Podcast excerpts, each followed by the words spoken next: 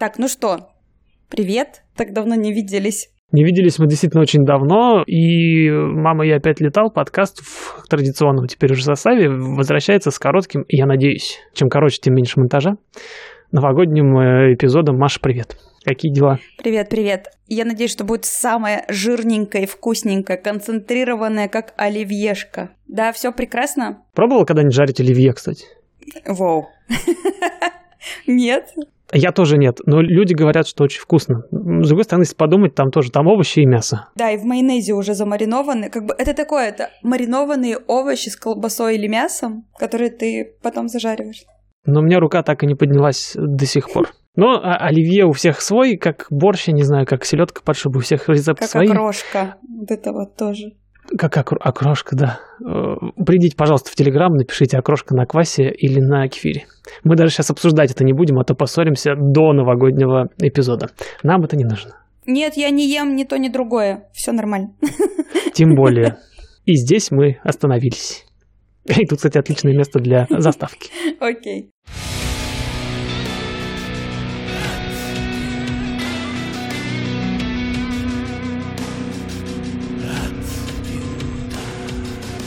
Ну и что?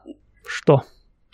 Как мы подведем наши итоги э, этого удивительного года? Ну, вообще, по большому счету, с одной стороны, мы итоги подвели вот как раз-таки в прошедших трех эпизодах, и если кто-то их еще не слышал, срочно останавливайте этот, слушайте те и возвращайтесь.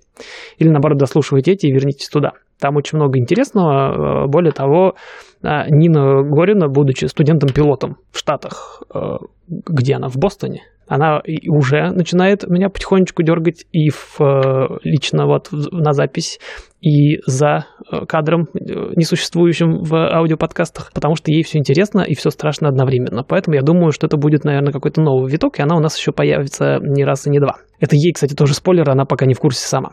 И мы там подвели кучу всяких разных итогов. С другой стороны, это итоги, наверное, не одного года, а в моем случае двух. Ну, так получилось. Да, у тебя там был более длинный путь. Да, так получилось, что вот путь частного пилота закончился примерно вот к концу года ближе, а к концу самого года я, наверное, понял наконец-таки до конца, куда меня это все привело. Самое время, наверное, вот сегодня 29 у нас декабря плюс монтаж, самое время как раз чего-нибудь подводить. Это, знаешь, могло бы как быть, если бы э, я СММила, ну, то, что ты сейчас сказал, это было бы ну да, это я. Как я дошел до такой жизни? И такой... И отматываемся назад. Если отматывать назад было страшно и непонятно, и куда все это лезет, и самое интересное, забегая опять же вперед, вперед в сегодня, есть одна волшебная вещь, которая вообще не поменялась. Я, грубо говоря, два года назад начал учить, ну, в сентябре, на самом деле, не, не в декабре, но там плюс всякие зазоры, как раз пара лет получается. Я начал это все учить, сел, ничего не понятно, и потом где-то в конце концов стало страшновато все это сдавать, потому что куча всего, я это вроде что-то знаю, что-то не знаю, мы тоже 15 раз уже с тобой обсуждали. Сегодня я начал учиться на следующую ступеньку вступать. Это не лицензия, это, господи, не категория. У меня слово выпало только что из головы. Инструментальный рейтинг. Рейтинг правильным словом называется, когда мы, собственно, шутили про то, что когда меня учили летать визуально, теперь надо все забыть и летать э, по приборам. Максимально не визуально. Я нашел себя ровно в том же самом состоянии. Во-первых, я начал учиться сейчас и понимаю, что есть там вещи, которые мне, в принципе, непонятны, и мне сейчас нужно будет их копать с нуля, несмотря на то, что у меня там уже 200 часов и куча опыта, как казалось. А с другой стороны, я отлично понимаю, что в конце у меня примерно такой же набор экзаменов. Будет knowledge тест вот этот на компьютере тыкать. Я все знаю уже теперь. И какой-то чекрайт, какой-то экзаменатор будет со мной вот летать теперь уже инструментальный полет и чего-то там проверять. И я теперь всего этого опять, если не боюсь, то, по крайней мере, опасаюсь. Ну, нормальная градация у тебя хорошо получается. То есть вначале ты сильно боялся, теперь, ну, побаиваюсь. Там, на самом деле, ощущения очень похожие, потому что, несмотря на то, что я представляю себе, о чем речь, я представляю себе, насколько это все страшно, ново, опять непонятно и опять сложно. И мне страшновато. Хотя, опять же, я понимаю, что если я сяду и буду учиться, а я сяду с января, сейчас пока все с Нового года. С понедельника, с Нового года. После праздников. После праздников, да, после майских, наверное. Угу. Давайте, давайте после майских уже теперь. Вот я после праздников, после этих, не после майских, засяду уже как, как в старые добрые. Когда я, там, если не каждый, то через один вечер садился просто и читал или тыкал какие-нибудь тесты или еще что-нибудь. Потому что для меня это уже не новое, но страшновато примерно так же. Потому что в конце с меня все это спросит. А как, а тебе опыт предыдущий не помогает, но ну, ты же уже так делал и уже справился. Ну, он воодушевляет, э, но видишь, в чем дело? Вот как раз-таки опыт мой, чисто механический и какие-то там действительно знания, конечно, помогут, но там настолько много всего прямо нового, другого. Я специально сейчас не делаю никаких частных каких-то замечаний по этому поводу, потому что я очень мало знаю пока информации. Я буквально купил курс и начал читать его, и пока он, как э, любят в школе и немножко в университете, он пока преимущественно повторяет предыдущий, потому что никто не знает, через сколько времени пилот из частного захочет превращаться в инструментального, в пилота с инструментальным рейтингом. Поэтому на всякий случай они ему повторяют некоторые базовые штуки, и я сейчас их перечитываю и понимаю, что я не все помню уже. Капец, короче. Это вот такое состояние. Я почувствовал себя обратно вот там, э, в начале. Единственное, что я чуть более готов к тому, что меня ждет. Тогда было, конечно, прям, ой, а что там, а кого, а как, а чем 61 от 141 отличается? Звонил уже дяденькам, когда курс покупал. На самом деле они сейчас отличаются тем, что по 61 по которой я сейчас учился, она позволяет учиться в свободном э, режиме, а 141 она жесткая, это нужно быть привязанным к школе, ходить к ним на занятия. Э, эта тема столько часов, эта тема, тема столько-то часов в таком-то порядке, и все там четко-четко. Я так бы, наверное, не смог. А репетиторы, кстати, существуют в этой области? Ну, то есть э, школа, понятно, а частным образом? Ну, тут смотря что понимать под репетиторами. Э, большинство, не большинство, но какая-то большая часть тех инструкторов, с которыми я работаю сейчас, они, в принципе, частные. LLC — это по-нашему частный предприниматель, наверное. Ну, какое-то лицо, короче. И они работают со школой. Вот она, собственно, выступает посредником между ними и нами, грубо говоря. Э, являются ли они репетиторами при этом? Хороший вопрос. С сотрудниками э, системы образования они не являются точно. Или каким-то там централизованным, там, я не знаю, органом регулируемыми а как решить задачу тогда?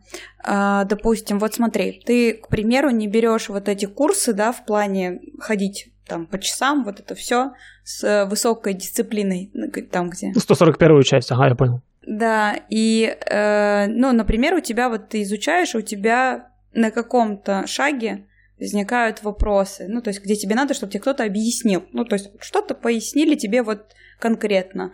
Я просто к тому, что, например, когда ребенок не понимает в математике, ему там говорят вот эту тему, то есть, если нужно еще, ты можешь обращаться. То есть, это будет, может быть системно, а может быть же в еди... ну, каком-то единичном случае, потому что, ну, бывает такое, ты читаешь, что-то смотришь, но тебе непонятно.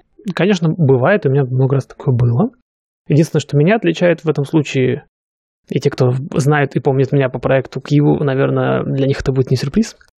Э, я умею искать информацию, когда мне что-то непонятно, я нахожу. Но вопрос я твой понимаю, и зайдя к нему с другой стороны, по большому счету, всем все равно, э, где ты берешь эти теоретические знания. Абсолютно все равно. Единственная проблема, что для того, чтобы тебе сдать как раз этот knowledge тест, который идет перед всеми остальными экзаменами, который является фактически первым шагом для того, чтобы ты чего-то там где-то сдавал, для того, чтобы его нужно было сдать, нужно получить эндорсмент. Как и большинство всего, чего делает э, студент-пилот, э, чтобы он не хотел начать делать, ему нужно получить эндорсмент. Это как бы такое золотое правило. А, и этот эндорсмент может выдать либо инструктор, с которым он проходит э, ground school, да, вот наземную школу, типа сухого бассейна что-то. Это авиационная школа без полетов. Не знаю, как по-русски ground school, но аналогия примерно такая. То есть либо это вот эта какая-то вот наземная подготовка, и вот этот вот товарищ тебя будет подписывать, твой преподаватель, не знаю, как его назвать, инструктор, наверное, все еще. Либо, как в моем случае, это какая-то вот онлайн, например, школа, которая э, вместо вот этого эндорсмента, выписываемого обычно инструктором, она просто дает какую-то бумажку, которая говорит, все, он у нас прошел. У всех разные критерии. В моем случае, по-моему, нужно было, во-первых, увидеть все вопросы, которые у них есть, хотя бы один раз. А во-вторых, поназдавать им контрольных экзаменов что-то там, я могу соврать, ну, например, выше там 95 три раза подряд. Что-нибудь тут такого, 95%. Какая-то такая вот история. После того, как я это сделал, они мне прям высылают просто бумажку. Бумажку типа подписанную вот э, главой этой самой школы. Поэтому где ты будешь получать знания? Устройся ты завтра студентом э, PPL в США. Абсолютно все равно. Но когда та же самая Маша придет сдавать письменный, назовем его письменный, компьютерный экзамен э, вот в центр тестирования, первое, что ее спросят, а где твой вот допуск, грубо говоря?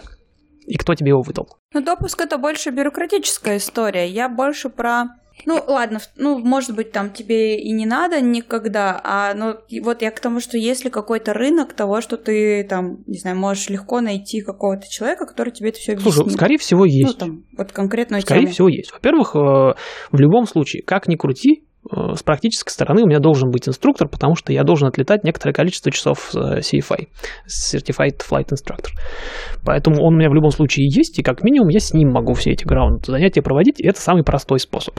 И этот рынок примерно там и существует, по большому счету. Те же самые инструктора, и более того, если я выбираю не заниматься самостоятельно, как я вот смог, а я хочу, например, общаться с живым человеком, скорее всего, это будет один и тот же инструктор, с которым я летаю. Рынок находится там же, где и остальной рынок. А по большому счету, скорее всего, существует миллион всяких людей. В частности, есть, например, онлайн-школы, опять же, ну, какие-то заочные школы, которые с живыми людьми ты занимаешься. Их тоже много. Но Я, в частности, очень долго зависал на всяких YouTube-каналах, которые ведут люди, которые, по большому счету, в основную часть времени как раз-таки вот такие штуки и преподают. И это работает тоже. Мгм. Еще раз говорю, способов получить информации куча. Хочешь книги читай, хочешь тесты проходи, хочешь вот общайся с кем-то сам, хочешь э, обращайся к своему инструктору, с ним проходи вот эти, ну, как правило, это дороже. Очные занятия всегда дороже. Но, тем не менее, зато они, наверное, понятнее. И структурированные, и как-то еще соотносятся с тем процессом, который у вас там сейчас происходит. Везде свои плюсы, свои минусы. Мне проще самому. Мне проще собрать, все узнать, все понять, а потом то, что непонятно, принести и спросить, типа, а что вот здесь я вот не понимаю, как, как работает, на фоне того, что, типа, вот остальное я все уже понял, и мне гораздо проще это объяснить. И можно это сделать между делом, например. Все равно мы какую-то там ground time каждое занятие логировали. Типа там 20 минут, 15 минут. Типа как, как что-то мы делали на Земле все равно. Рынок, скорее всего, какой-то есть. Я им не воспользовался никак, поэтому Ага. я бы сказал, что он должен быть. Да, как будто бы логично, что люди очень разные, и, может быть, э, я просто по себе знаю, что мне, например, э, невербалика еще важна для того, чтобы я что-то понимала, как э, поход к психологу, да, то есть вот онлайн вроде прикольный, да, но не получается так же, как в оффлайне. Ты такой немножечко огорчаешься. А мне, наоборот, нужна, мне нужна сухая информация. Здесь вот так, это работает здесь, это устройство вот так. Мне никакой дяденька, условно говоря, за этим всем не нужен. Мне, мне буквы давайте, даже не видеоролики. Я начинаю всегда с текста. Видео всякие ролики, всякие, там, не знаю, подкастики. Смотрю и слушаю уже обычно поверх каких-то базовых знаний, просто для того, чтобы, знаешь, посмотреть по большому счету, для того, чтобы послушать ту же самую информацию другими словами. Или, допустим, уже методологически посмотреть, кто как может это объяснить. Иногда я частенько смотрю вещи, которые я реально понимаю. Для того, чтобы, во-первых, убедиться, что я правильно понимаю, а во-вторых, опять же, чтобы услышать это с другой точки зрения, другими словами, с другими примерами. Возможно, я, кстати, таким образом себе закладываю базу для того, чтобы самому стать инструктором и иметь возможность с разных сторон, как я сегодня могу про физику рассказывать, очень долго и красиво, с разных сторон, понятными словами. Я примерно так же хочу уметь э, про авиацию рассказывать, причем желательно на английском языке. А может и на русском. Кто знает, может завтра я сам запишу какую-нибудь э, серию уроков по э, американскому PPL. Не знаю, только единственное, мы так и не смогли раскрыть тему, нужно ли это кому-то вообще. На русском языке особенно. На английском этого материала тьма. Нужно провести исследование. А Нужно. Нужно найти человека, который проведет мне исследование, э, сколько в мире существует человек. Давай поищем, скажем, люди, если среди вас есть те, кто хочет проводить исследования, каздевы и всякие разные штуки по сбору данных, обработки, чтобы понять, надо ли Гоше записывать э, обучающие ролики на Ютубе или еще где-то по авиации на русском или английском языке, а может и с разными субтитрами, в общем-то, э, дайте нам, пожалуйста, знать. Нам нужен такой человек. Ссылка на Телеграм в описании. Сразу забегу вперед, на английском точно не нужно, потому что если человек хочет искать информацию на английском про там и PPL, CPL, неважно какие, все любые лицензии авиационные, в интернете этой информации тьма. О, у нас получается нишевой продукт. Я очень сильно, опять же, подводя итоги, не только положительные, но и отрицательные, я в свое время планировал э, подключить некоторое количество людей и обсудить вопрос по поводу того, как раз-таки э, существует пара, ну, немного школ в России или здесь, которые ориентированы как раз-таки на русскоговорящих студентов, ну, будущих пилотов, людей, которые хотели бы стать пилотами, но почему-то в Штатах. Есть такая прослойка, я, наверное, один из представителей таковых. Они как раз ориентированы на то, чтобы пичкать, пичкать плохое слово, снабжать людей э, знаниями о как раз-таки американских всяких требованиях, нормах, там, FAA, прочих всяких красивых книжек. Более того, даже у меня на руках сейчас есть книга на русском языке, которую я читал, готовясь стать частным пилотом. Не помню сейчас, кто ее издал, но она существует в природе даже. Ее можно цитировать. И они как раз таки делали упор на то, чтобы вот эту всю информацию на русском языке людям давать, чтобы потом эти русскоговорящие люди чего-то с этой информацией делали, потому что дальше им сдавать все равно на английском. Возможно, это легче потом перевести, зная, о чем речь. Возможно, в любом случае там придется два раза учить, как минимум.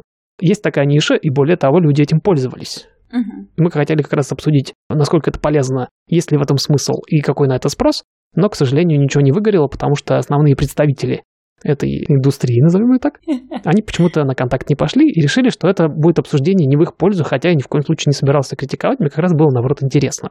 А может быть, как я сейчас уже понимаю, может быть, даже в собственных интересах, ну, почему бы самому такого рода деятельность а, не организовать. Пока итоги таковы, что ни, ни черта из этого не получилось, и ВОЗ и ныне там, к сожалению. Но я к этому вопросу вернусь, потому что сейчас, вот, учитывая нашу вот эту беседу, мне это до сих пор интересно существуют ли такие люди и насколько это полезно было бы для них. Такой в виш-лист на 23-й год, да, типа добавляешь, понять вообще. А почему нет, кстати? Можно ли упаковать это в продукт или нет? Ну, там назовем это все-таки как продукт. Да, это хорошее замечание. Я напоролся ровно на то же самое, на что я напоролся с, с вышеупомянутым Яндекс.Кью и моей физикой. Я обнаружил себя тогда еще в состоянии, что я знаю много всего и очень хочу этим всем делиться.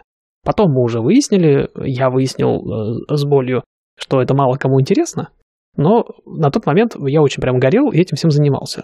Сейчас я начинаю находить себя в примерно в такой же ситуации. Я э, могу... Я, я знаю кучу всего и продолжаю это все узнавать, и мне до сих пор интересно. И я могу про это интересно, наверное, рассказывать, и причем на русском еще более интересно, интереснее, чем на английском, потому что у меня тупо словарного запаса больше. Я просто не знаю, насколько это полезно, и, может, мне лучше держать все при себе, пока, по крайней мере. Мы, кстати, э, мельком это обсудили по поводу того, что куда стоит лезть, пока ты не инструктор, и куда не стоит. Тоже такой моральный, интересный моральный выбор.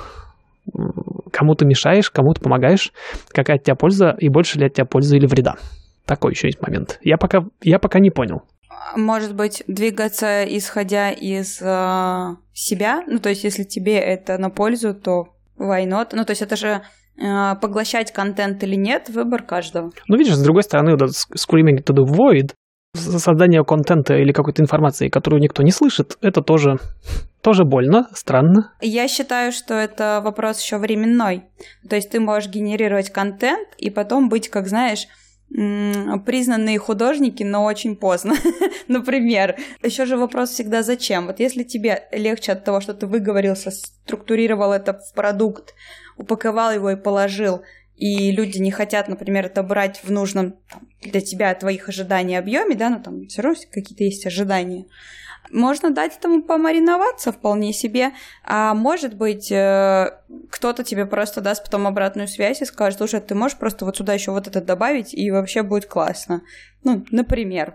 Ну, то есть это я просто, видишь, как троечник тебе говорю, что ты просто берешь, что-то пробуешь, делаешь, вначале кайфуешь от процесса, а потом смотришь, есть ли от этого вообще толк какой-то. Я понимаю, о чем речь, я даже согласен, потому что сделать, а потом посмотреть, всегда хорошо.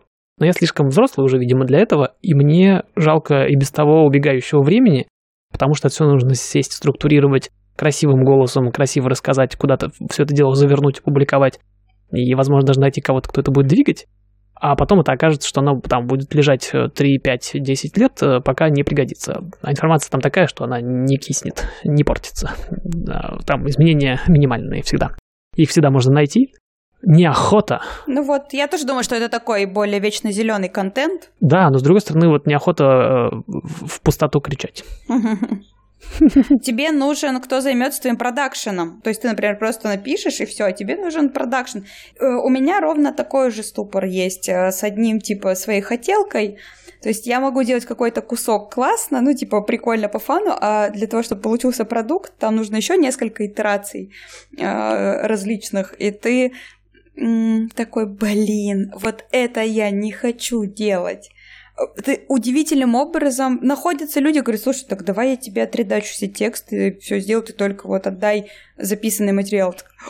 Так можно было. Ты такой, вау. Ты не поверишь, похожая ситуация с подкастом. С этим самым. Э, с одной стороны, я готов и писать, и монтажить, и все что угодно.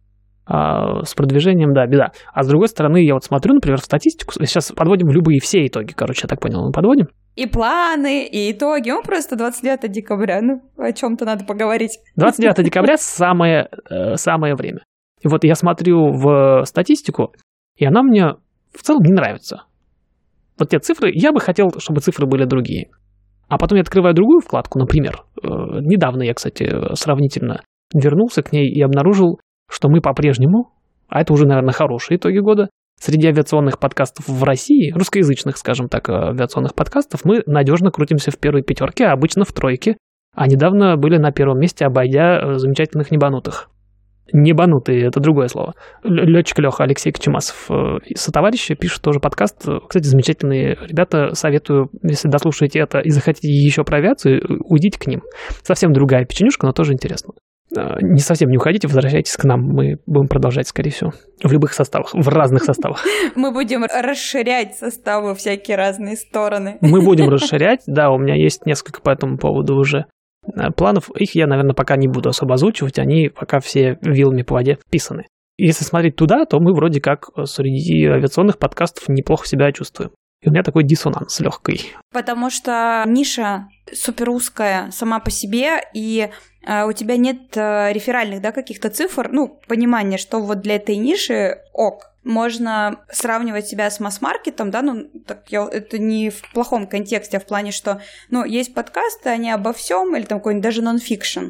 Ты такой, ну, типа, прикольно же иногда бывает, ты даже в этом ничего можешь не понимать, и тебе забавно.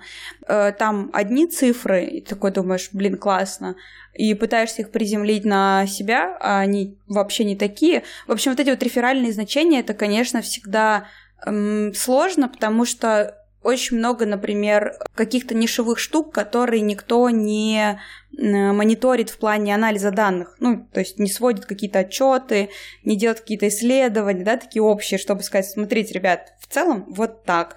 И ты бы такой выдохнул, блин, офигеть. Ну, то есть там, например, да, э, вообще-то мои там органические э, результаты вообще прям нормальные для этой темы. Ну, просто тема супер узкая. Там всего потенциальной аудитории, например, всего там, не знаю, 10 тысяч человек в лучшем случае, например, конечно, там, не знаю, э, если даже одна десятая будет слушать, это, ну, это вау, так в целом.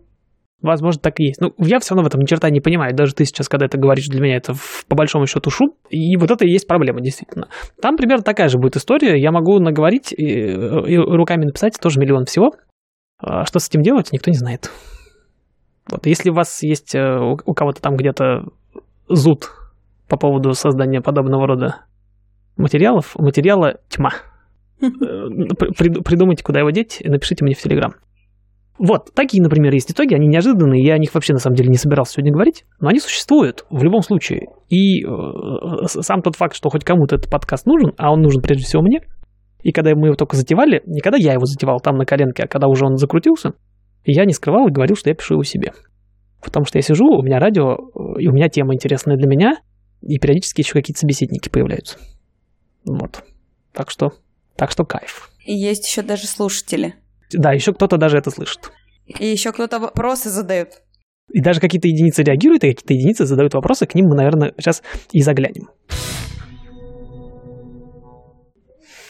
Есть какая-нибудь отбивочка. Это я себе даю сразу, мне лень метки ставить в записи, поэтому я говорю отбивочка словами. Бадабумс. Бадабумс. Да. О, вот это мы вставим вместо нашей оригинальной отбивки. Кстати, по поводу отбивок, это отдельная заслуга, что вот я, я до сих пор горд. Я не могу никак зазвать Пушного к себе в подкаст.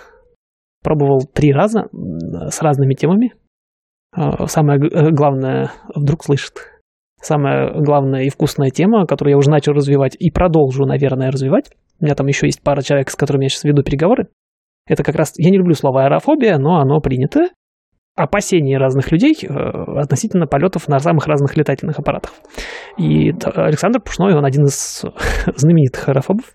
Он у Пивоварова появлялся, еще там у кого-то. И мне было очень интересно с ним как раз-таки обсудить, э, что он по этому поводу думает, как вот оно работает. и можно ли с этим как-то бороться и так далее. Там очень много тем. А, с женой мы с моей разговаривали. Кто не слышал этот эпизод, обязательно вернитесь к нему. Потому что там, по крайней мере, в, какой-то степени задета история о том, как она боялась, со страшной силой боялась просто. Настолько, что вот рейсовые, даже большие самолеты внушали ей чуть ли не панические атаки. А трансатлантические перелеты наши – это отдельная история. Там 12-14 часов в небе, ей было прям вообще не по себе. А сегодня она летает со мной, летает с инструкторами э, на маленьких нацесночках, на спортстаре летала. И на, на Ситабре, я не помню, она в итоге села, успела уже или нет еще. Я уже сбился со счета, потому что на чем она где летала. То есть человек прошел полностью весь вот этот путь, благодаря в том числе моему занудству и вот этому подкасту тоже. Это одна из других тем, которые тоже бы хотел э, обсудить, но пока не получилось. Но вот что получилось, это у него вот разрешение получить на использование его милых кусочков в подкасте в качестве заставочек, перебивочек и прочих интересных штук. Вот как вот это, например. То есть, блин, мы не пираты. А, ни в коем случае. У нас все легально. Ну, блин, нам не дадут и на агентство, черт побери. Я тебе скажу даже больше. А, в одном из эпизодов, которые в Ютубе появляются, их не так много там, потому что я, опять же, не вижу в этом особого смысла. И цифры на Ютубе, кстати, говорят примерно о том же. Что смысла особого в этом и нет. Но если бы мы картинку писали, вот тогда, конечно, наверное, было бы интересней. Ну, я бы ежа родил это монтировать, да. Я про то же. Если кто-то хочет монтировать видео, подожди, мы сейчас всех, у нас этот агит э, выпуск. Если кто-то хочет и любит, обожает. У нас скучная картинка. Скучные картинки монтировать, и вам это интересно, мы даже готовы будем заморочиться, наверное, я, по крайней мере, если что, с камерой. Я придумаю. Я, может быть, вообще в какую-нибудь студию буду ходить и записываться. А ты готова заморочиться с тем, чем мы этим людям будем платить? Мы же не коммерческий проект. Так, это вот я и еще альтруистов. Оказывается, если спрашивать, есть и те, кто готов просто набивать руку, например, а мы для этого идеально подходим в целом. Нам не жалко. вот. Возьмем всех, я понял. Да, Встучитесь, ссылка на Телеграм в описании. Вообще. Я готова максимум, э, если человек будет находиться где-то в евроазийской части э, планеты. Маша готова привозить исходники э, своими ногами приносить. Не-не-не, я просто Магарыч могу организовать, и пусть будет такой приятный там. Короче, пишите, договоримся об условиях. Так вот, я начал говорить о Ютубе и о том, что цифры-то там показывают, что особо пока Ютуб нам особо не нужен. Хотя, с другой стороны, твое замечание по поводу картинки полностью опровергается эпизодом с Асей Казанцевой, который мы записали, где уже тысяч шесть, что ли, просмотров. Ну, Ася э, интересно даже в даже просто послушать интересно. Ну, да. Э, я не буду сейчас скрывать, что это было одной из причин, по которой я с ней попытался связаться, а она согласилась практически сразу, что мне просто приятно поговорить. Плюс ко всему для меня это было важно, и более того, в комментариях читают что-то слишком много ведущего, очень мало. Аси, что за странное интервью?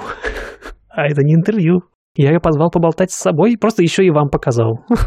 Надо добавить, что это не интервью. Кстати, можно также и, а вдруг согласится и а, Алексей Пивоваров, который как раз учился-то в России а, пилотированию. Но он вертолетчик, и, может же. быть, тем более. Я ему пару раз писал, он пока не ответил. Это как анекдот. Встретились как-то вертолетчик и самолетчик. И один другому говорит.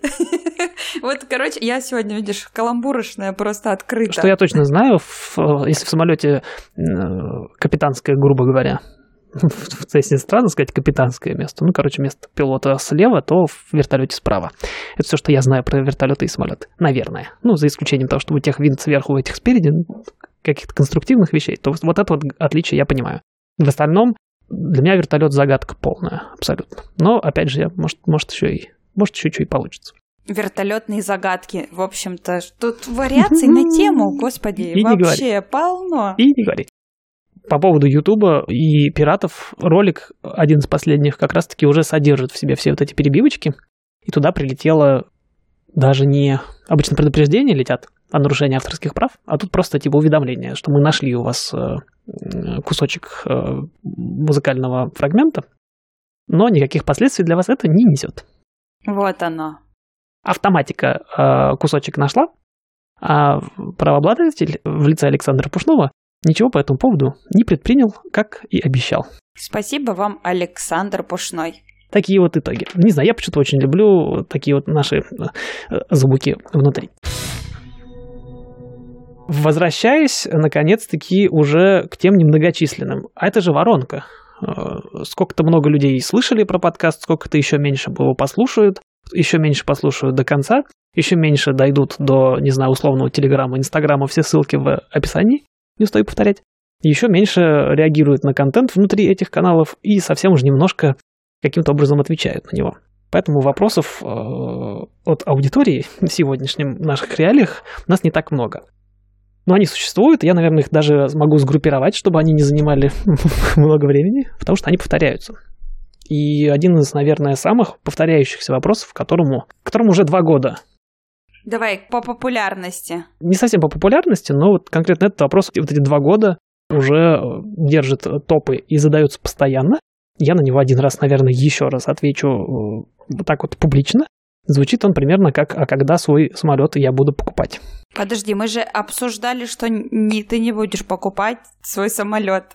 Во-первых, мы обсуждали и не раз, что свой самолет я не буду покупать никогда. Самолета не будет, ребят, расходимся.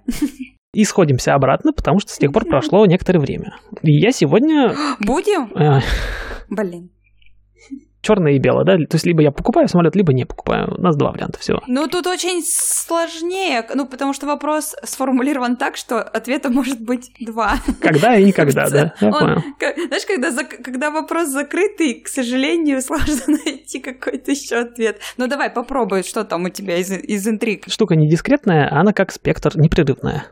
Это немножко из физики отсылка.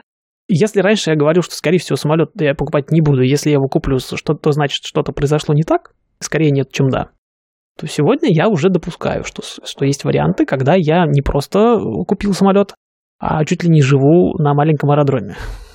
Вот такие крайности. Это, конечно... Это даже не план ни в коем. А можно понять, чем навеяно, что ты живешь на аэродроме? А нет. Это скорее уже э, деформация происходит. И э, это просто как мечталки Пока и да. типа какие-то расклады событий, что, ну, может быть, я так буду, а может быть, вот так, а может еще вот так. То есть, да, типа... именно так, потому что аппетит приходит во время еды, и э, когда тогда я учился, чтобы учиться, по большому счету. И понятно, нет, классно летать, классно летать, красиво, но я подходил к этому достаточно формально все равно, и для меня весь этап студенчества, частного пилотства, коммерческого пилотства и прочего, они для меня существовали исключительно, наверное, как именно фазы, которые необходимо пройти для того, чтобы стать э, линейным пилотом. Сегодня я понимаю, что все, что внутри этого процесса происходит, классно, здорово и стоит прожить. Вот я сейчас, например, занимаюсь между частным пилотом и инструментальным. Я сейчас работаю над high performance. Ну, короче, самолеты, у которых больше 200 лошадиных сил двигатель. И я понимаю, что это отдельный кайф. И я сейчас, кстати, по поводу подведения итогов и, наверное, ответ на другой параллельный вопрос, я сейчас начал понимать, что передо мной открываются всякие разные горизонты. Интересные, которые по большому счету не имеют отношения к прямой моей цели и к прямому сценарию. И к этому мы еще вернемся, потому что вопрос такой существует. И сегодня, находясь вот там, где я сегодня нахожусь, я вполне себе допускаю, что даже если я когда-то там работаю где-то на, не знаю, грузовых пассажирских перевозках или какой-то бизнес-авиации, я осел, я не исключаю, что, например, у меня где-то стоит свой самолетик, и я на эту самую работу, первый лег моего комьюта, как это по-русски? Первый кусочек э, моей дороги к базовому аэродрому, а он не всегда рядом с местом проживания, особенно если ты молодой начинающий пилот, там все на сеньорите. Чем меньше ты работаешь по времени в компании, тем тяжелее тебе живется. Э, это было бы дедовщиной, не будь это формально установленным на уровне компании. И твой базовый аэродром, например, Женя не даст соврать. Женя, кстати, я знаю, что ты слушаешь, и большой тебе опять привет. Я машу в камеру, которую видит только Маша. Подтверждаю. Мах был.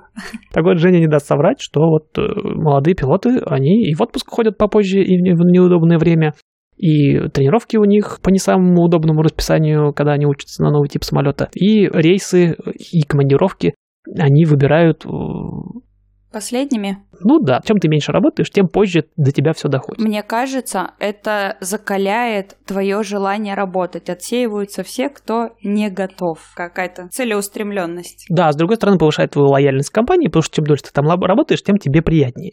А если ты э, решил эту компанию сменить и устроиться в другую, то будь добр начать сначала. На определенном этапе это больно. Ну, безусловно, конечно. Э, Евгений, наверное, сегодня попроще, чуть-чуть попроще. Он, опять же, сейчас он, наверное, хихикает там сидит, когда слушает, но тем не менее, ему чуть, наверное, попроще, потому что, ну, у него общая вот линейного пилота карьера, она вся полтора, вот сколько, год? Не, не так, чтобы очень много, и да. А если ты работаешь, например, в компании уже 15 лет и решил перейти в другую, ну, там, наверное, уже не так весело. Наверное, там тоже зависит что-то от твоего общего опыта, но твоя сеньорити внутри компании это тоже капец как важно. Поэтому я не, не исключаю, что у меня есть свой самолетик, на котором я периодически летаю в командировки свои, рабочие, например. Огромная разница между жить где-то и хранить его на аэродроме или жить на своем маленьком аэродромчике. Это есть такие комьюнити, естественно, частный аэродром это капец как дорого. Но есть такие комьюнити, которые живут вдоль э, взлетных полос, у них кроме гаражей рядом с домом есть еще и ангары. Такие места здесь есть. Во, я люблю такие истории, когда люди объединяются э, ради какой-то, в том числе, рациональной затеи. Тут еще интереснее. Они, вероятно, на каком-то этапе какие-то люди объединились и организовали такую штуку, а потом-то они там продавали, покупали, переезжали, и теперь это скорее наоборот, это комьюнити, сообщество случайных, наверное, по большому счету людей, хотя в авиации случайных людей не бывает, конечно, в любом случае незнакомых друг с другом до этого, которые, наоборот, уже собрались вокруг этого аэродромчика вот этого вот комплекса, и там теперь живут. То есть это скорее уже вторая, третья волна. Это уже не люди, которые сделали аэродром, а это аэродром, который собирает вокруг себя людей. Что тоже классно. Нет, это прям хорошая история. Да, я про, про это и говорю, что классно, что люди вот э, не просто семья переехала, а прям с какой-то целью такой очень понятной. Это прям здорово. Таких мест много, они существуют, и я не исключаю, что однажды, когда-нибудь, особенно когда у меня подрастет ребенок, не станет не очень важно, в какую школу его возить, а такие, кстати, места, они обычно удалены от цивилизации. Бедный ребенок, да?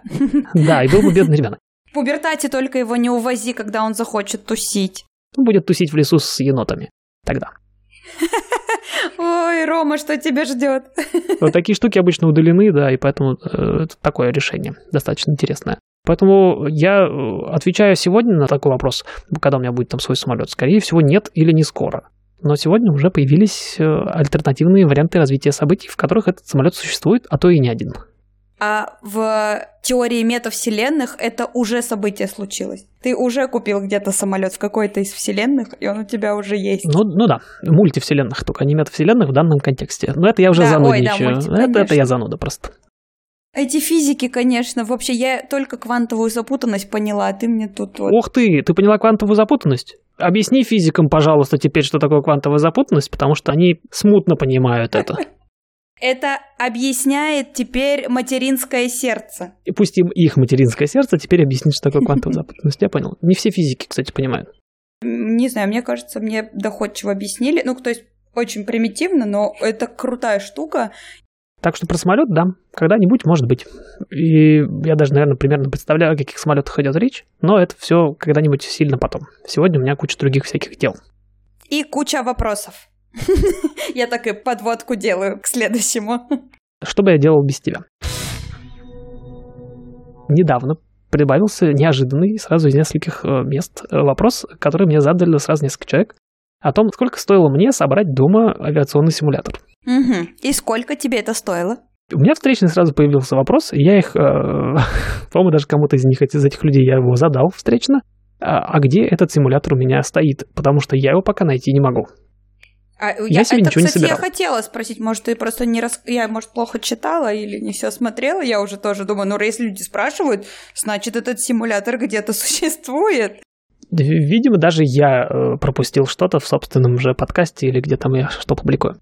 А может быть, перепутали э, с тем, что мы... у нас было, мы же несколько раз рассказывали про вот эти все практики на симуляторе. Про практики на симуляторе хорошо звучит. Может быть, люди подумали, что... Кажется, я поняла даже. У тебя были сторизы. Ну, это давненько, правда, было. У тебя были сторизы, там, наверное, по-моему, не было очевидно, я не знаю, если они у тебя в сохраненках или нет, где ты про прям подряд говорил, там, ну, не несколько дней, но как-то вот было, типа, ты показывал, да, симуляцию, типа скриншотики, ой, не скриншотики, фоточки и всякое такое. Ну, типа, может, там просто не очевидно да. было, я просто не... Ну, я помню, что что-то такое было в контексте не подкаста даже, а в общем поле, без пояснений, видимо. Ну, то есть там какие-то, да, врезки на других деталях. Симуляторами я пользуюсь, начнем с этого. И это не секрет, я действительно там что-то публиковал, и более того, я к нему там подключал сначала э, смешное вот это бесплатное андроидовское приложение, сегодня я уже ForFlight взрослый подключаю к майкрософтовскому симулятору и так далее. Программными симуляторами я дома пользуюсь активно, и мы эту тему, я сейчас даже не буду ее раскрывать. Мы эту тему обязательно обсудим, потому что это очень важно, на мой взгляд. И этот вопрос возникает чаще, чем все те, которые мы сейчас обсуждаем, это отдельный вопрос, и он пришел, и приходил, и будет приходить. Насколько полезно или вредно, или нейтрально пользоваться симуляторами, особенно гражданскими, вот этими доступными, компьютерными, игровыми, по большому счету, для обучения на пилота.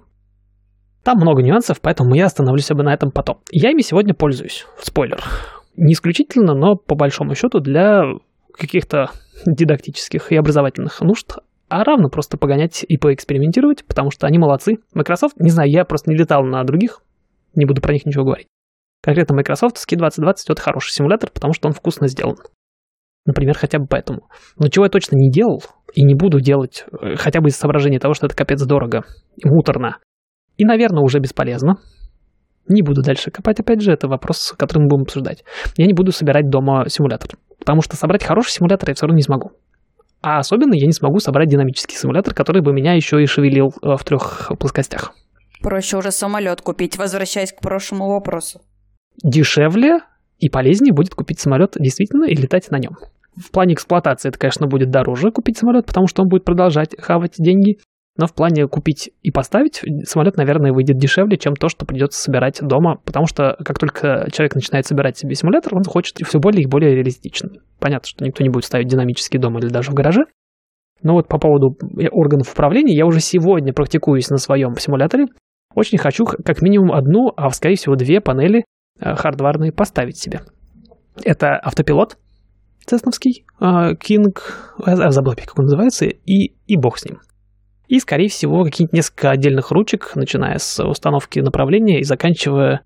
Что-то я какие-то еще хотел. Я хотел себе эмулятор э, GPS-системы еще, чтобы как раз-таки практиковаться в инструментальных заходах. Ну а даже они уже каждая из этих самых панелей стоит от 150 долларов и выше. Но они продаются, да, в этом? Ну, то есть их можно докупить? Они продаются. Продаются они очень мало, потому что, опять же, видимо, ниша узкая. Их не так много видов. В теории можно самому спаять, но это я даже хотел начать, начал изучать это дело на Arduino, можно спаять все что угодно. А по большому счету, любая такая панелька — это такой контроллер просто, типа игровой контроллер. Ты создаешь mm-hmm. кнопочки, как ты их там программируешь, говоришь, что такой сигнал это вот этот вот, вот эта вот рукоятка в, в нарисованном самолете, и она потом начинает крутиться.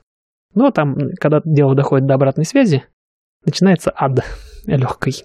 Поэтому, отвечая на вопрос, нисколько не стоит мой симулятор. Мой симулятор стоит ровно столько, сколько стоит майкрософтовский симулятор, плюс геймпад, и все. Потому что мне для моих э, нужд этого достаточно. Пока. Возможно, я какую-нибудь панельку еще прикуплю, чтобы мне было попроще управлять самолетом, потому что я не хочу им управлять как раз таки, потому что это бесполезно. Я хочу работать в основном над навигацией.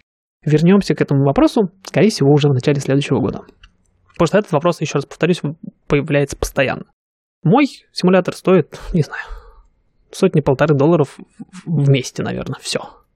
Ну, не считая стоимости ноутбука, который я использую в хост в гриву для разных других целей. Мне достаточно, по крайней мере. Ну вот, мы выяснили, сколько стоит 150. Нормально. Он не существует. Нет, в том виде, в котором люди спрашивали, они думали, что я реально сижу в кресле, у меня штурвал, педали, куча там лампочек, жмипочек и так далее. Нет, не хочу и не, и не буду покупать. Более того, подобного рода штука уже собрана и стоит в школе. Я должен буду на ней отлетать некоторое количество часов, там что-то 10, что ли, в сумме, под наблюдением невысыпанным моего инструктора, которого я еще пока не определил. Нашел несколько человек, сейчас пытаюсь определиться, с кем буду летать. Я на нем буду летать. Там есть несколько таких упражнений и заданий, которые а, проще и безопаснее отработать на тренажере. Угу. Ну все, ответили на вопрос. Любопытство удовлетворили, надеюсь. Просто чтобы поддержать тему, мне очень понравилось в свое время в Москве, когда я был последний раз, полетать на больших динамических э, тренажерах Боинга и Арбаса. Вот это прям советую. Рекламы не будет, сами ищите. И, кстати, несколько фирм, а тренажеры у всех примерно одинаковые. Их там нет огромной разницы. Разница может быть только в организации оказания услуги. Тренажеры все примерно одинаковые. У нас про это целый выпуск был. Ну, прям половина выпуска точно мы обсуждали как-то, как вообще прям впечатление и все. Советую. Вот да. Потрогать, потыкать, пожмакать, посмотреть в окно, подергать за штурвал. Очень классно. Очень похоже. Плюс ко всему, опять же, поищите, не буду сейчас никаких названий называть, хотя бы уже потому, что я их не помню. Опять же, по-моему, в Москве появился тренажер Цесны. Э, у него полная кабина с штурвалом, с сиденьями, по-моему, даже, кстати, с двумя, если не с четырьмя. Тоже полноразмерный, красивый. Тоже советую. Я у себя тут полетал. Сын полетал тоже на тренажерчике, на, уже на полноценном, на Цесновском. Это интересно. Я когда буду в Москве, я к ним обязательно загляну, кстати. Мне интересно посмотреть, как это у них mm-hmm. работает. И как организовано даже больше, чем, чем техника. Если есть возможность потрогать большой симулятор, вот эти боинговские и эрбасовские, это, это прям мероприятие, это стоит, но, возможно, стоит того. Никакой рекламы внутри не будет, потому что они... Я честно спрашивал у них, не хотят ли они... Не хотят. Опять же, про подведение итогов. Они не хотят. Ну и бог с ними. Они сказали, ой, там что-то сложно, как это, и бог с ними, да. Что у нас там? У зрителей еще, у зрителей, мне нравится так это, а, а, у наших а, радиослушателей. Это комплимент сейчас был. Назвать подкаста радио это. Что у нас еще есть интересненького в плане вопросов? По большому счету, остальные вопросы аккуратно или менее аккуратно попадают в две большие категории. Во-первых, вопрос примерно звучит как «какие путешествия я планирую?». Я уже на самом деле начал даже потихонечку. В первый же день я полетал с семьей на, показал им океан сверху, без присутствия инструкторов. Летать с пассажирами я, в принципе, начал уже еще будучи студентом. Просто эти пассажиры все сидели сзади, потому что со мной был инструктор. Теперь я могу больше людей посадить угу. без инструктора. Потом мы слетали, уже позавтракали в соседний аэропорт. Причем там тоже с приключениями, я тоже, по-моему, где-то рассказывал. Мы сначала не попали в один, перепрыгнули, там сильно лететь-то не надо было, в другой. А там потом уже после того, как мы там позавтракали, радостно собрались домой, самолет не завелся. Оставайтесь, ребята, у нас. Прилетел мой инструктор Сергей, на тот момент уже бывший, а сейчас уже и будущий, скорее всего, я, возможно, с ним буду коммерческого получать. Он прилетел и руками нас завел. Короче, интересная была история. По поводу путешествий, я их, естественно, начал планировать еще, будучи студентом, потому что, когда варишься в этой кухне, все приходит. Понятно, что однажды, в какой-нибудь волшебный день, я даже не планирую, через сколько это будет лет я слетаю на Ушкош.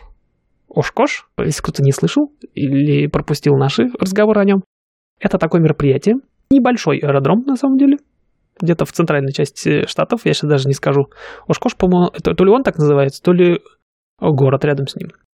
То ли это его обыгрыш его аббревиатуры. Не помню. И все-таки Ошкош. Это город в штате Висконсин, аэропорт называется Уитман Риджинал. Но это небольшой аэродром, куда раз в год слетаются какое-то дикое количество пилотов. Пилотов-энтузиастов, пилотов, у которых свои самолеты, пилоты, у которых э, самолеты, которые они сами собирали, например. Есть товарищ, там, опять же, я забыл, как его зовут. Пилота зовут Майк Пыти, а его самолет, о котором дальше пойдет речь, называется Скрэпи. Я его несколько раз уже упоминал в этом подкасте. Он прилетает на самолете, который он собирал сам, с нуля, по-моему, даже не из набора, а сам придумал его. У него на крыльях, в деталях могу, конечно, соврать, у него на крыльях стоят солнечные батареи, которые в полете подзаряжают два электрических байка, которые висят у него под крыльями. Он подлетает в этот самый Ошкош, отцепляет электроциклы и на них ездит там, э, по территории.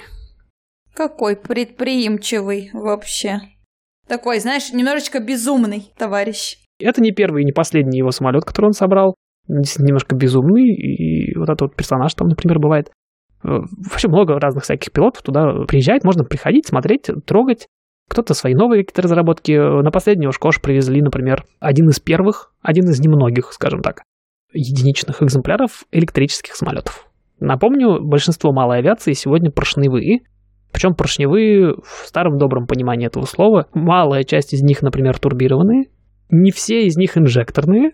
Это для тех, кто понимает в двигателях, я сейчас специально умными словами говорю. Большая часть из них обычная поршневая и карбюраторная. Все самолеты, на которых я сегодня летаю, все карбюраторные, например. А эта штука электрическая. Никаких серийных электрических самолетов сегодня не существует. А этот уже даже летает. Он летает недолго, пока что.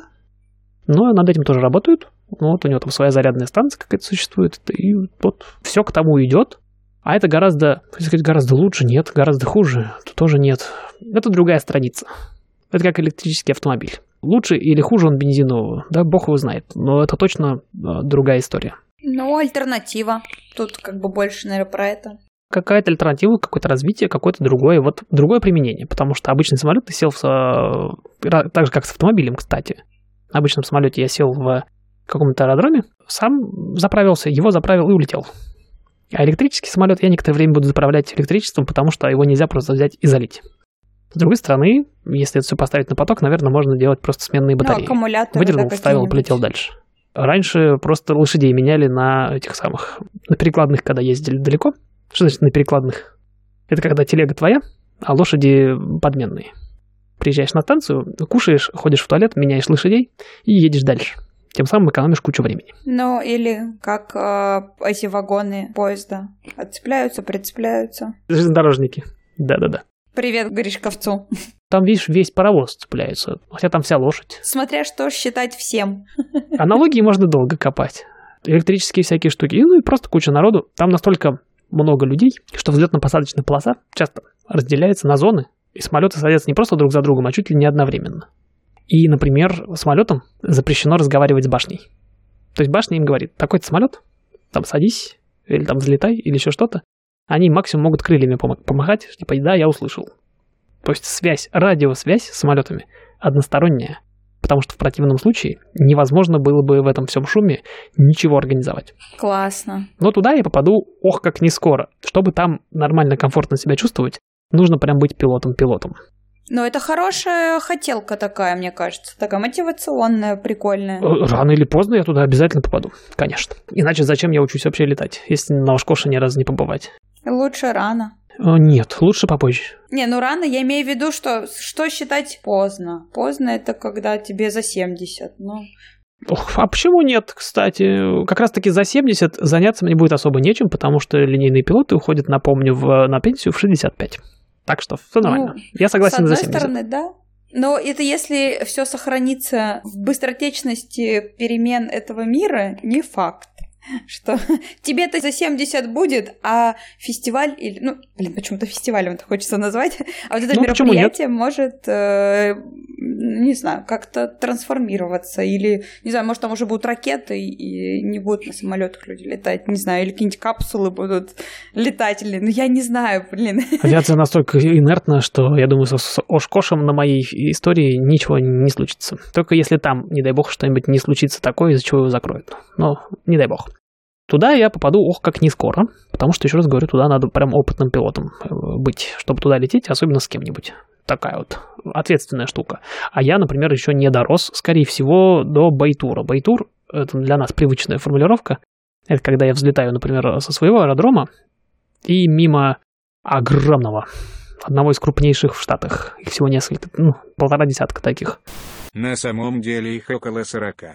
Э, во всех штатах э, аэропорта Сан-Франциско через его сложное, напичканное самолетами и злобными, в скобочках нет, э, контроллерами авиационном пространстве, пролететь через него над тем самым Сан-Франциско уже городом, они не в одном месте находятся, аэропорт и город, как ни странно, и долететь до, там, не знаю, условного Golden Gate Bridge, сделать над ним кружок и каким-нибудь тем же или другим путем вернуться обратно. Я это проделывал один раз с инструктором, и это, это сложновато. Я пока даже, например, до этого не дорос. Угу. Вот такое, например, путешествие. Из более безопасных, но, наверное, более долговременных, э, обязательно хочу долететь до Сан-Луис-Обиспо. Это, наверное, часа полтора лета в одну сторону. И мы там тоже уже были с Евгением, и там классно. Хотя бы уже потому, что там, опять же, есть ресторанчик, который своими окнами выходит прямо на летное поле. То есть такое место, которое хочется посетить. Я там был один раз вот с ним. Теперь моя хотелка э, улететь туда и увезти туда семью, как минимум, а возможно каких-нибудь товарищей в другой заход. То есть повозить туда людей и показывать им, как я лечу туда, и как мы там кушаем красиво в аэропорту. Такое мероприятие целое. Мы там, кстати, были с моими товарищами, но мы были там на машинах. Мы возвращались с пляжу, где мы на джипе на моем катались. И мы там обедали уже один раз. Собственно, тогда я это место и разведал. И мы тогда уже поняли, что рано или поздно мы туда на самолетах улетим. Часть людей, с которыми мы это планировали, уже уехали в другие штаты. Ничего себе. Поэтому не знаю. Может, они приедут, и мы с ними все равно туда слетаем, не знаю. Как, короче, какой-то, каким-то составом, и не раз, я туда обязательно слетаю. А, Из того, что еще попало в мой список, ну, точно хочется полететь в сторону Йосимити.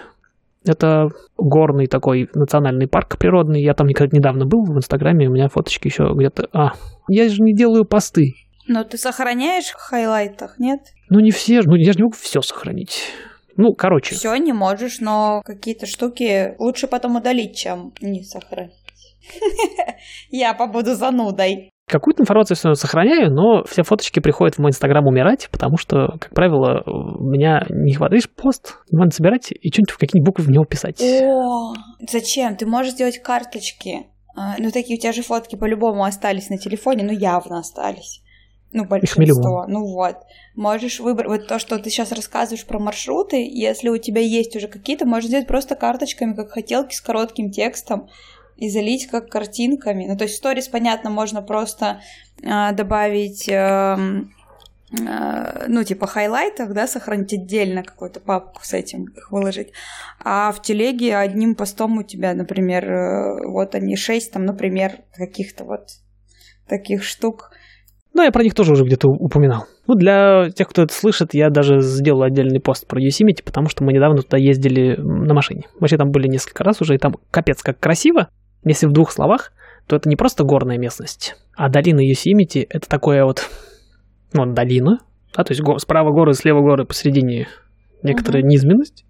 И замечательное свойство этой низменности заключается в том, что это не просто какая-то щель, там, не знаю, раскол русла. Это, короче, место, причем достаточно широкое, наверное, километра полтора в ширину. В, ну, там где-то поуже, где-то пошире. И достаточно глубокое. Одна из высоких скал над этой долиной возвышается примерно на километр. Я специально выдерживаю паузу, чтобы люди представили, что такое километр в высоту. Невозможно представить, даже если видишь глазами. Я не смог почувствовать, но это примерно километр, судя по высоте. Такая вот царапина, не побоюсь этого слова, которую за несколько миллионов лет на этом месте оставил сходящий постепенно, потихонечку ледник. Это реально царапина. Глубиной местами до километра. Капец. Красиво, безбожно. Мгм. Мы там и летом были, и зимой были. Товарищи были вот недавно зимой, там все было в снегу, все деревья в снегу сказочно просто. Когда мы там были, там была плюсовая температура, снег на месте в большинстве случаев, но этих вот сказочных деревьев уже не было. Очень красиво, очень здорово, и хочется посмотреть на вот эту всю местность. Туда, в долину, естественно, залетать не, не надо. Это плохая идея на самолете залетать в узкие места, потому что самолету нужно место, чтобы развернуться. То ли дело вертолеты. То ли дело вертолеты. Но да. Но, по крайней мере, посмотреть на всю эту долину снаружи, ну, то есть со входа. Там я уже был, кстати, в тех местах, но с другими, немножко в другом, чуть-чуть чуть правее, в Марипозе. И с другими задачами и вечером, поэтому не посмотрел ни на какую Юсимити. Вот есть туда хотелка долететь. Там должно быть чертовски красиво, особенно зимой, потому что все эти горы еще и в снегу. Хочу посмотреть. И даже пару раз недавно порывался туда рвануть один, Прежде чем кому-то это показывать, я все-таки предпочитаю разведать места. Но пока погода так и не позволила ни разу, там зимой между нами и ими, как правило, плохая погода. И очень плохая видимость. И вообще неприятно лететь. Даже будь у меня инструментальный допуск, смысла в таком по- полете нету никакого, потому что не видно ничего. Лететь в облаке можно и вокруг аэродрома своего. Разницы ты особо не заметишь туда хочется попасть, но хочется сначала туда долететь самому посмотреть, а потом уже кому-нибудь показывать. Во-первых, хочется показывать людям, что такое сверху смотреть на самолеты. Это вообще отдельная хотелка, она не, не привязана никак к географии. Как практика показала, людям интересно даже вот смотреть, что здесь вокруг происходит. Хотя для меня это вообще не сложно. Ну, это непривычный взгляд на кучу вещей. Конечно. Вот у нас там с кем-то не получилось улететь на Голден Гейт, мы полетели к океану. Классно, здорово, интересно все равно. Обязательно хочу долететь до озера Таха. Мы там были тоже какое-то бесчетное количество раз, тоже какие-то фотки где-то есть. Это озеро в горах. То есть высота его плоскости озера над уровнем моря 1006 футов. Кто-нибудь там переведите в метры самостоятельно. 6229 футов над уровнем моря. Это почти 2 километра. Высокогорное озеро, вокруг него горы еще чуть выше, естественно, потому что оно между ними находится. И там есть парочка интересных аэродромов. С одного из них я уже взлетал с северного, Тракия называется, мы летали там на Цирусе, но взлететь там и долететь до туда – это две большие разницы. Я там летал, там очень красиво летать, хотя сложно, и чтобы там полетать, мне нужно отдельно еще научиться получить горный допуск. Потому что там по-другому совершенно все работает, особенно летом, потому что когда жарко и в горах, давление падает достаточно сильно, и производительность э, самолета и двигателей его страдают. Плюс ко всему, так как там горы, и горы все неровные, почему-то никто не делает ровные горы. А кто-то их делает? Это гномики какие-то должны делать это были, нет? Кто там? Ну, если это гномики делают, то они не очень стараются. И они какие-то все кривые. А так как они кривые, то и воздух относительно них движется тоже непредсказуемо. Какие гномики, такие горы, короче. Вот. Ну, какие-то такие, да, нам не повезло нам с гномиками, по крайней Без мере. ТЗ вот... результат, знаете ли, вот, надо было тех задания четче прописывать, а сделали, как сделали. Ну, короче, с, с горами в этом плане не повезло, потому что, да, воздух движется как хочет, и это непредсказуемая штука, и это надо отдельно учиться. Но долететь до туда хочется. Второй аэродром более интересный, потому что он одной стороной упирается в озеро, что не очень плохо на самом деле наверное. А с другой стороны, он упирается в горы, что уже гораздо более неприятно, потому что взлетать в ту сторону, особенно летом, особенно, например, на нетурбованной Цесне, это боль. И поэтому он работает в одну сторону, вне зависимости от того, куда ветер дует. И поэтому либо самолет садится по ветру, что плохо, потому что у него тогда э, воздушная скорость такая же, а наземная скорость большая. И ему сложнее остановиться, ну, грубо говоря. Ну, или, допустим, у него в момент касания будет очень большая скорость относительно полосы. Либо он будет взлетать по ветру, что тоже плохо, потому что набрав нужную воздушную скорость, он наберет какую-то дикую скорость относительно Земли, соответственно, ему может банально не хватить полосы. Например, если сильный ветер ему взад дует. Короче, капец сложный аэродром. Тоже хотелось бы его потрогать, но это совсем уже тоже попозже. Ну и совсем попозже, как совсем попозже? Какое число? 29-е? Сегодня должно было случиться. Ну, у тебя еще 29-й. Вот 29 или 31 в зависимости от нашего планирования, должно было случиться очередное путешествие, которое обратно у меня схлопнулось в э, лист э, хотелок моих. Я сегодня должен был вообще не с тобой сидеть разговаривать, а я должен был быть в Денвере, даже не в Денвере, а в Болдере. Это рядом с Денвером, штат Колорадо. Я должен был быть там, там снег, говорят, бывает тоже. Угу. Там несколько товарищей теперь живет, и мы там хотели Новый год отмечать, и, но, к сожалению, ничего не получилось потому что у нас тут э, центральная, восточная часть, э, там какой-то снежный страшный ураган, причем, ну, национальных масштабов, там и некоторое количество даже погибших существует. Какая-то адовая погода просто, какое-то немыслимое количество снега выпало, какой-то непредставимый для тех мест американских мороз. И часть самолетов, естественно, отменилась сначала там, по погодным условиям. Какие-то не смогли туда попасть, какие-то не смогли оттуда вылететь, большая часть. Соответственно, самолеты и экипажи частично остались там в каком-то количестве. А это, как снежный ком, привело к тому, что следующие их полеты, они тоже не смогли случиться, потому что они были вот запланированы на какие-то маршруты, куда они должны были вылететь сначала вот там из Нью-Йорка условного, например. Очень много рейсов банально отменилось уже потому, что нет самолетов и экипажей, которые могли бы эти рейсы обслужить. И мой рейс в Денвер был одним из тех самых рейсов. А так как рейсы начали отменяться не вчера и не позавчера, а уже некоторое время, купить билеты, например, условный Southwest даже не пытается предложить альтернативный вылет тебе, просто отменяет. Потому что нет, не, некуда uh-huh. посадить. И купить билет, например, ну ладно, не, например, не утром, а к вечеру, или не сейчас, а завтра. Ничего не получится. Ну и нам, короче, рейс отменили, и мы поотменяли следом все остальное. В частности, отменили вылеты. Один из наших полетов должен был быть случиться где-нибудь там в районе. Ну, типа, знаешь, взлететь, посмотреть вокруг, что происходит, и вот куда-нибудь там обратно сесть такой экскурсионный. А второй полет должен был случиться, если бы получилось, если бы нашли инструктора, который согласился бы под Новый год зимой туда лететь.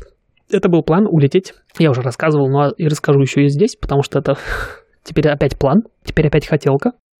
Улететь от Болдера где-то минут 50, наверное, учитывая горную местность. А, Болдер аэропорт сам находится на высоте где-то 5-6 тысяч футов над уровнем моря.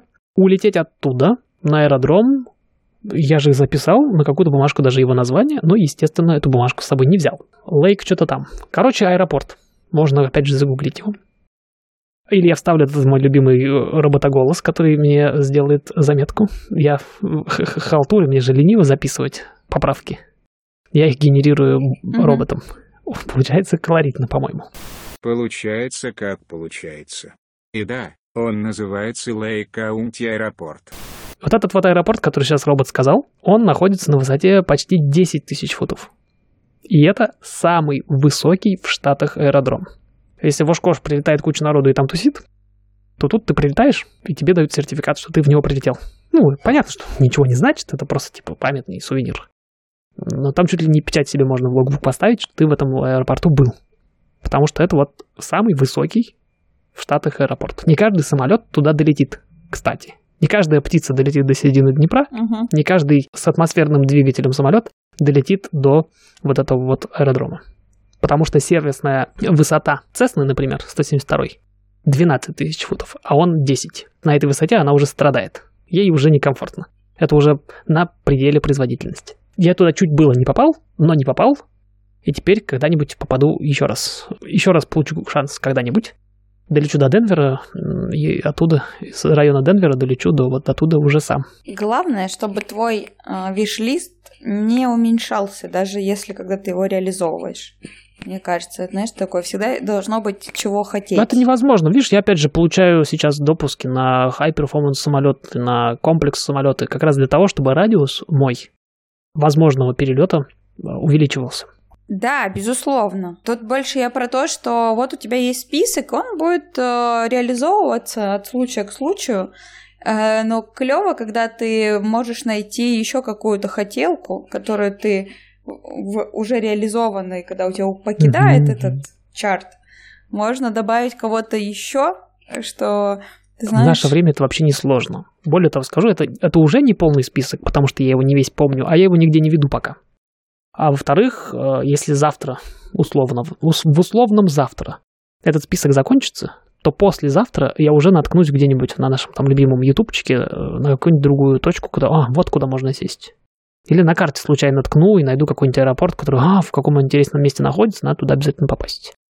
Или, ой, а у меня теперь друг там живет, а я туда же могу на самолете прилететь. А потом я еще обнаглею, я сейчас говорю про радиус э, типа одного прыжка, не знаю, у меня, например, на Cessna 172 я могу улететь на 4 часа. Ну, 3,5 лучше, просто потому что бензин закончится. А, опять же, условно, завтра я обнаглею и буду летать двумя-тремя прыжками. Когда я сел где-то не пойми где, да заправился и полетел дальше. Ну, какие-то такие штуки. Тогда у меня радиус еще сильнее увеличивается. Этот список не может уменьшаться, я его никогда не покрою. Он сегодня скромный просто потому, что я не обнаглел еще пока. Я пока в голове все равно где-то, я все равно еще пока студент. Я не совсем понимаю, что мне, оказывается, это все можно. А с другой стороны, я понимаю, что мне можно далеко не все, а только на то, на что я могу сегодня обнаглеть. А это пока не очень большой список всего. Это пока аккуратный такой, скромный список.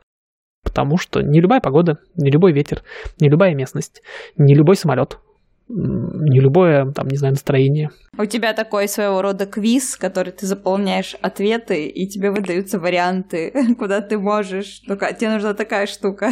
Типа, если вот Ты не такая... представляешь, насколько ты точна сейчас.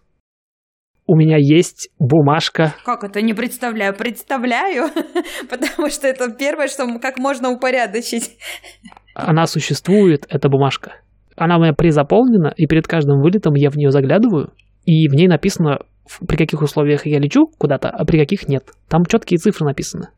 Я сегодня знаю, какой Ну полет вот, работает классно. для меня, а какой нет. Хуже, если было бы наоборот. Я думаю, что если бы все было типа, ну, может быть, можно, вот тут, я думаю, были бы проблемки, конечно. А так, по-моему, все логично. А тогда бы пилоты быстро заканчивались. А тоже верно. С другой стороны, естественный отбор был бы в каком-то смысле. Любое путешествие э, авиационное начинается с того, что я, как пилот, ищу причины не лететь. Вот вчера э, у нас был свободный Мгм. день и относительно хорошая погода. Я сидел, шило вертелось со страшной силой, потому что, опять же, да, полет в Денвер отменился, занятий особо нету. Сегодня там у нас какие-то гости. Вчера вообще ничем ничего, ничего, не происходило вчера. Пустой день, абсолютно. Шило очень вертелось э, снять самолет и полететь куда-нибудь с семьей, посмотреть что-нибудь интересное. Я потратил 40 минут э, в поисках того, чтобы э, найти причины, по которым мне не лететь. Повторюсь, хотелось капец. Погода, солнышко, какие-то легкие облачка, то есть если взлететь, очень красиво было бы. Было бы капец красиво. Я 40 минут потратил на то, чтобы поня- найти причину, по которой мне не нужно сегодня лететь. Я нашел. Это прогноз обледенения, начиная с 6000 футов. Я планировал лететь на 5500. Что-то близко. Не полечу. И вот э, куда бы я не хотел полететь, достаточно приличное время я трачу на то, чтобы понять, почему именно я не лечу сегодня. Если я не нашел, то тогда хорошо планируем бензин. Хорошо, смотрим, сколько кто весит, сколько там можно чего загрузить, сколько бензин, насколько нам хватит, все хорошо. э, Поехали, вылет приблизительно в 2 часа дня. Если я не нашел, а я, как правило, нахожу. Пилоты, их пассажиры, они тогда выживают чаще. Это, конечно, радует, да. Я вчера не полетел, поэтому никуда. Существует прям список. Я точно знаю погоду. Я его скоро пересмотрю, потому что я с инструкторами вот пару дней назад, например, я уже в более строгих погодных условиях полетал. Плюс ко всему я сейчас начну учиться на инструменты, и я найду, скорее всего, ту грань между визуальным и невизуальным полетом. При каких условиях мне комфортно летать глазами, а при каких уже нет. Я, скорее всего, пересмотрю свои минимумы. Единственное, чего нельзя делать, это пересматривать минимумы в день полета. Никто это не форсит. Никто не будет это проверять. Эти погодные минимумы никакой юридической силы не имеют. Они написаны мной, мне. К- Нафига тебе юридическая сила, если ты умрешь? Если от этого зависит моя безопасность. Как бы тут такое. Ну, типа, я был прав юридически, но это мне не помогло. Это какие-то нормы, которые написаны мной, мне, в моих интересах их не нарушать. Я считаю, что Остап Бендер был прав. Мне моя жизнь дорога как память. Поэтому я вчера нашел, например, почему я не полечу. Нашел, обрадовался и не полетел. Расстроился, конечно, но обрадовался. Здесь э, конфликт интересов прямо на лицо. С одной стороны, охота летать каждый день постоянно, а желательно целый день и ничего не делать кроме этого. С другой стороны, приходится и хочется обеспечивать свою и других, потому что как минимум пассажиры, а как максимум те, кто на земле, зависит от того, как хорошо я планирую свой полет. Конфликт жесткий, и в нем приходится существовать постоянно. Практически, да, два меня. А, Один, который вот, Ужасно. которому не терпится, а другой, который всеми силами, как у Газманова. Ой, нет. Ой, нет. Это прям... Вот это плохой У пример. которого две дороги, две судьбы. Я понимаю, Да. о чем ты, Одна да? его там тянет в море, а вторая обратно тянет в порт. Вот примерно такая же история. Я одной половиной своего, хотел сказать, задницы, одной половиной мозга своей очень сильно хочу сесть в самолет и срочно улететь куда бы то ни было, а другой половиной держусь за землю всеми возможными способами и не даю себе улетать. В этой борьбе моя безопасность и заключается. Из вопроса про путешествие плавно вытекает, наверное, последний вопрос важный тоже часто появляющийся в той или иной форме по поводу, как, что можно интересного делать, будучи пилотом, пусть даже частным. Ну, во-первых, да, вот в разные места летать. Это очевидно. И опять же, да, повторюсь, чем наглее я становлюсь, и чем в более э, некомфортные для себя ранее условия я могу себя помещать с комфортом теперь уже, тем больше у меня всяких возможностей, куда летать. А, Но кроме этого, кроме того, что всякие разные полеты, я недавно понял и почувствовал, что есть возможность трогать разные самолеты. Понятно, что мой личный список, он не такой большой. Из 172-х Cessna, сейчас вот вышел в 182 которые мощные, стукнусь скоро, опять же, в комплекс Plane. Это примерно то же самое, только у него, кроме того, что вот изменяемый шаг винта, который я сейчас летаю, новый, голова работает со страшной силой. Вроде тот же самый самолет, а все по-другому. У него еще и колеса складываются. То есть сейчас я, который летаю, 182 у нее колеса фиксированные, как у 172 Мгм. а я буду летать на РГ. И плюс ко всему, у нее еще и шасси складываются. Перед каждой посадкой нужно проверять, где колеса у меня. Появляются дополнительные какие-то вот движухи. Опять же, новый самолет. Интересно, классно. Я сейчас получаю дикое удовольствие от того, что я летаю на 182 потому что она садится на скорости, на которой 172 часто летает. Очень быстрая машина. М-м. То есть у нее Мгм. скорость в круизе 140 миль в час, ну, узлов навигационных миль. 140, например, 130 вообще легко. Хотя Cessna 172 в хороших условиях летает 110, а обычно меньше. Эту можно раскочегарить до 150 при желании, при особом. Наверное. Ну, воздушная. Если скорость, если еще ветер в хвост, там скорость покрытия, короче, по земле, она вообще огромная. Под 200 может уходить. Очень быстро летит эта машина. Не страшно? Это заметно. Если я смотрю на Землю, это заметно. Но нет, не страшно, потому что я в небе. Единственное, что точно, уже даже на этом самолете приходится себя ловить на том, что решения, некоторые особенно, приходится принимать раньше. Мгм. Если на Цесне я мог там с 6 тысяч э, футов начать снижаться достаточно близко к аэропорту и успеть снизиться, то на этой птичке уже нет. Потому что я, снижаясь тем же темпом, по земле покрою большее расстояние. У меня на снижение уходит больше места. Не времени даже, Мгм. потому что скорость большая, а место. Я должен это снижение начать географически раньше, чтобы к, к аэродрому полететь, подлететь уже на не только на подходящей высоте, но и на подходящей скорости. Это было для меня сюрпризом. В один из последних полетов мне даже пришлось... Я заходил неожиданно. У меня инструктор странный сейчас, текущий мой, но, но интересно, все равно инструктор. Они все равно, у них в голове своя вот эта вот природа. И он меня повел неожиданно на аэродром, а я к нему был достаточно близко. Может, он специально это сделал, кстати, не спросил.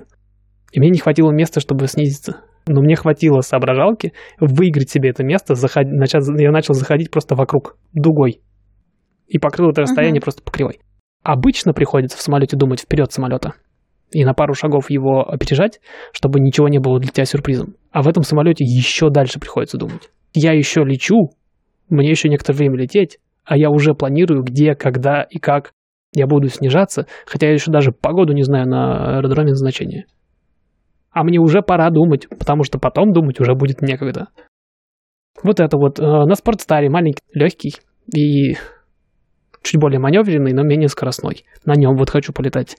Планирую скоро тоже получить на него допуск и полететь.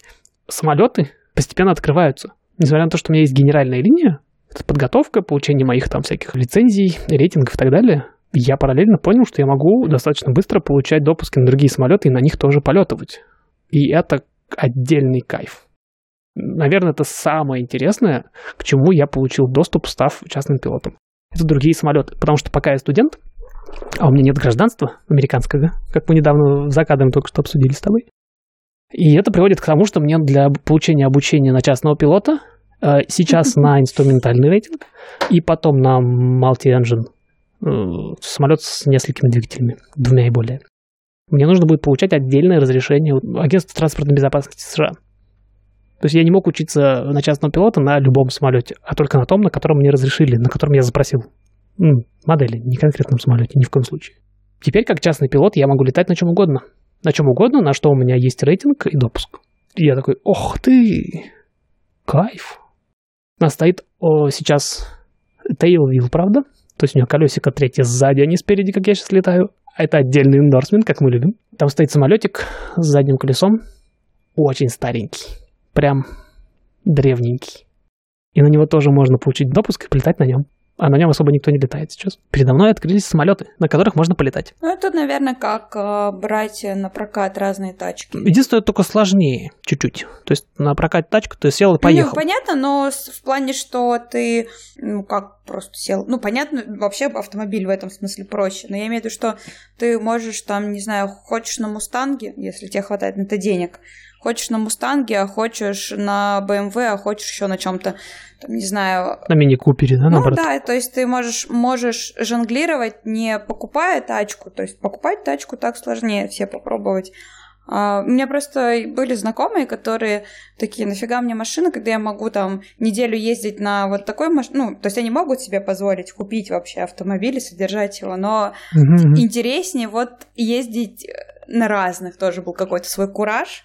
Э, Понятно, что и самолет купить дороже, и надо ли его сейчас покупать, ну и вообще, э, то есть когда есть, да, такая практика, но по сути ты тоже, в теории ты же мог бы летать там плюс-минус на одних и тех же самолетах, ну для, для своих целей, да, там, вот, ну, потому что все понятно, все ясно, там так более как-то, знаешь, до автоматизма больше какие-то вещи, то есть тебе все а так, а с другой стороны, вот видишь, у тебя э, при этом, то есть если есть любопытство, да, к этому, ну, люди разные, но вот у тебя есть любопытство такое, я еще и вот на этом хочу, и на этом могу, и вот на таком, наверное, тоже могу, вот, и такой просто коллекционируешь какую-то такую, какие-то свои ощущения от разных самолетов. Ачивки ставишь себе.